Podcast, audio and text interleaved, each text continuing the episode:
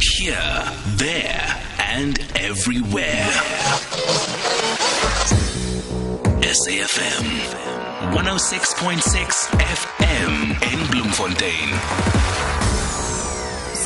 Autism South Africa have raised some flags and they really want us to think very carefully about members uh, in the organization and people living with autism uh, during this lockdown period. Mary who's a regional development officer, joins us now on the line. A very good afternoon, Memoketsi. Thank you so much for joining us. Uh, good afternoon, Camelo. What are your concerns during this lockdown period? Ah, our concerns is the the the challenges that the parents go through, especially with the little ones, mm. who their uh, routine has been broken. Mm. You know, our, our autism um, families are in a di- in dire stress as, as, as we speak, Pamelo. The children's routine has been broken. They don't understand why they're not going to school. Those who are in school, they don't understand why they cannot even go outside to play. So our concern, our concerns is around that. And then the second thing is that our our our, our parents who have got uh, children on the spectrum, they struggle because we, as, as the, the, the, the, their supporters, we cannot even go to them to to so, to help them. So, for instance, just give me a sense because I, I I would imagine and I hope that it is true that, for instance, I mean I know that they would get physio, for instance, at special schools and so on, and uh, occupational therapy will be there. Would those people form part of essential services, and are they able to come to the homes to assist? Because, as you said, there's a lot of disruption in their routine at the moment. You know, um, um, the, a quite good majority of our our children on the spectrum do get your uh, physio, uh, not physio rather, uh, occupational yes. therapy and speech therapy. Yes. Um, most of them, because of the the um, financial constraint, most of the children get uh, those um, services at schools because yes. some parents cannot afford uh, the, the fees. Yes. So when children are at home, it is it is a problem because the therapist cannot even go there. So, so, so, so uh, and, and, and, that's where the clarity. I want that clarity there because um, I'm imagining that these the OTs, uh, occupational therapists, for instance, and the speech therapists are employed by the department, which mm. then would be at the schools.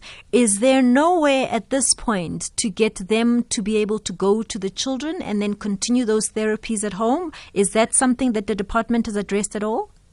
The, the department has has not addressed that because you can imagine, uh, uh, Pimelo, mm. um, the the special needs schools yeah. that um, takes our children.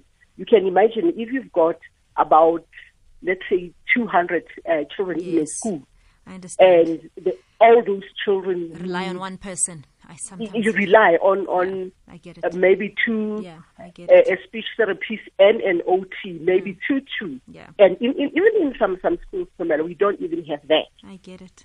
I you get don't it. even have that. Mm. So, um, the, our children cannot even go out. Mm. You know, to, just for a little walk because when they get uh, uh, uh like uh, stressful with their with the uh, sensory issues. Um, you might take your child out outside just for a little walk at, at, at the play park, but you can't do that because of the lockdown. So that that is is really causing I mean, serious uh, challenges. No, I mean, unless unless someone has witnessed what it's like to live with somebody with autism, they wouldn't understand. It is it it's a big big problem. It's a big deal. Um, ordinary life in itself is quite difficult to manage their sensory problems and so on. So so what are you suggesting happens now? We we, we suggest that um, the department uh, maybe relaxes a, a, bit of of, of these. Uh, lockdown uh, regulations for for the families and for us people who work in the in the field of autism, so that if a, a, a parent really needs a, a, parent is in a, a need mm-hmm. for someone to come and help, we are able as caregivers, you know, even caregivers, the caregivers are able Yes. to go there, the supporters, people who like, uh, know, therapists, if they can, if, they can, can they go in and support that that family? Let me say again, like, um, we have a counselor at, at, at Autism South Africa. Yes, she can do uh, counseling over the phone, over the phone, but it is not as as as, as powerful as if the parent comes to to to to the to the council. It makes perfect sense. Mary, tell me, are you saying that currently those occupational therapists, speech therapists, and those people that you're referring to now are not deemed as essential services? Not to my knowledge. Not, Not, and to my that's where knowledge. the pro- that's where the problem is. It's important for us to have these conversations because I mean, I promise you, I think uh, government is listening. I'm not saying I'm not saying that everything will change overnight, but I think Yes. some of the things they haven't thought of, and and what you're saying is that perhaps even relaxation, not for everybody, but Mm-hmm. perhaps the ability for a child with autism to have access to a park or just to walk for those 30 minutes per day if that's what is required.